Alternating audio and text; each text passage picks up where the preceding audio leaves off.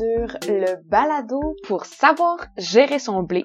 Balado réalisé par la cohorte 2020-2021 de l'école secondaire Le Tremplin par des élèves de secondaire 5 du cours d'éducation financière. Bonne écoute!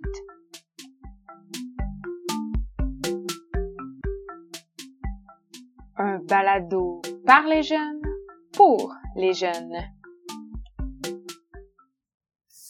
Bonjour à tous et bienvenue à Pour savoir gérer son blé, un podcast créé par des adolescents pour vous éduquer financièrement. Chaque épisode ayant un sujet différent, vous en apprendrez davantage sur le domaine des finances au Québec. Je me présente, Jérémy, et je suis avec ma collègue Elodie pour vous apprendre aujourd'hui à retrouver une santé financière avec le budget. Une manière simple d'économiser. Étant de jeunes adultes, les étudiants font face à plusieurs obstacles financiers et doivent apprendre à bien se structurer dans leurs économies. Nous allons, nous allons donc aujourd'hui vous donner certaines alternatives et solutions à ce problème bien récurrent. Premièrement, il faut savoir que le budget, c'est une façon de gérer votre argent. Ça permet de calculer vos dépenses tout en considérant vos revenus. Ça peut avoir l'air bien compliqué à première vue, mais il existe plusieurs outils budgétaires pour vous aider. Ah oui, lesquels? Vous pouvez utiliser Excel, plusieurs applications mobiles ou simplement un site web que vous pouvez trouver en tapant outils budgétaires dans votre barre de recherche. Ça facilite le calcul parce que les dépenses sont déjà presque planifiées et le calcul se fait automatiquement.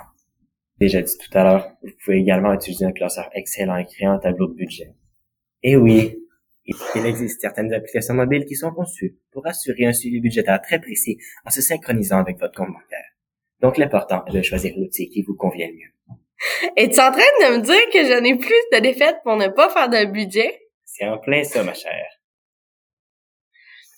Vous pouvez aussi entrer votre revenu mensuel net, qui est votre salaire après impôt, et le montant que vous, avez réellement reçu sur votre compte bancaire. C'est quoi ça, les impôts? Tu iras écouter l'épisode de Nicolas et David pour le savoir, c'est très bien expliqué. En règle générale, le montant de votre revenu mensuel ne devrait pas changer.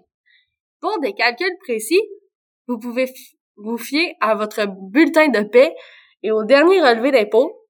Ça, c'est le papier que ton employeur te donne à tous les mois. Plus simple de calculer vous-même. Pour convertir un salaire brut en net facilement, il vous suffit de déduire 23% du montant de votre salaire brut.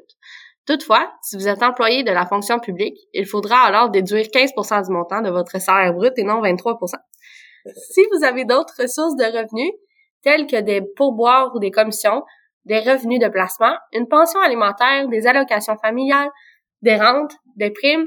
Ces montants sont indiqués dans la colonne dépôt du relevé bancaire. Si vous recevez de tels revenus, veuillez fournir une case supplémentaire pour l'indiquer. Il faut, il faut premièrement prendre en compte les entrées d'argent, comme les paies quinzomadaires du travail. Dire quoi se dit quinzomadaire? C'est quand que t'es payé aux deux semaines. Parfait. Puis il faut aussi prendre en compte les prêts et bourses pour étudiants, les pourboires, les revenus générés par votre compte OnlyFans et toutes les autres formes d'entrée d'argent. sont celles qui reviennent tous les mois et varient peu. Elles comprennent le loyer et l'hypothèque, l'Hydro-Québec, les services de télécommunication, le transport, les rentes invalidité et frais généraux. Et par exemple, pour les étudiants, il y a les factures de téléphone cellulaire ou bien les frais de session scolaire. Il y a aussi les dépenses variables, qui sont celles qui peuvent varier d'un mois à l'autre, comme l'épicerie, les sorties et restaurants, les loisirs, les abonnements, il y a le magasinage ou les vacances, ou les soins de santé et de beauté comme la pharmacie, le coiffeur ou l'orthométriste. Il faut aussi prendre en compte les dépenses inhabituelles ou annuelles, qui sont souvent sous-estimées.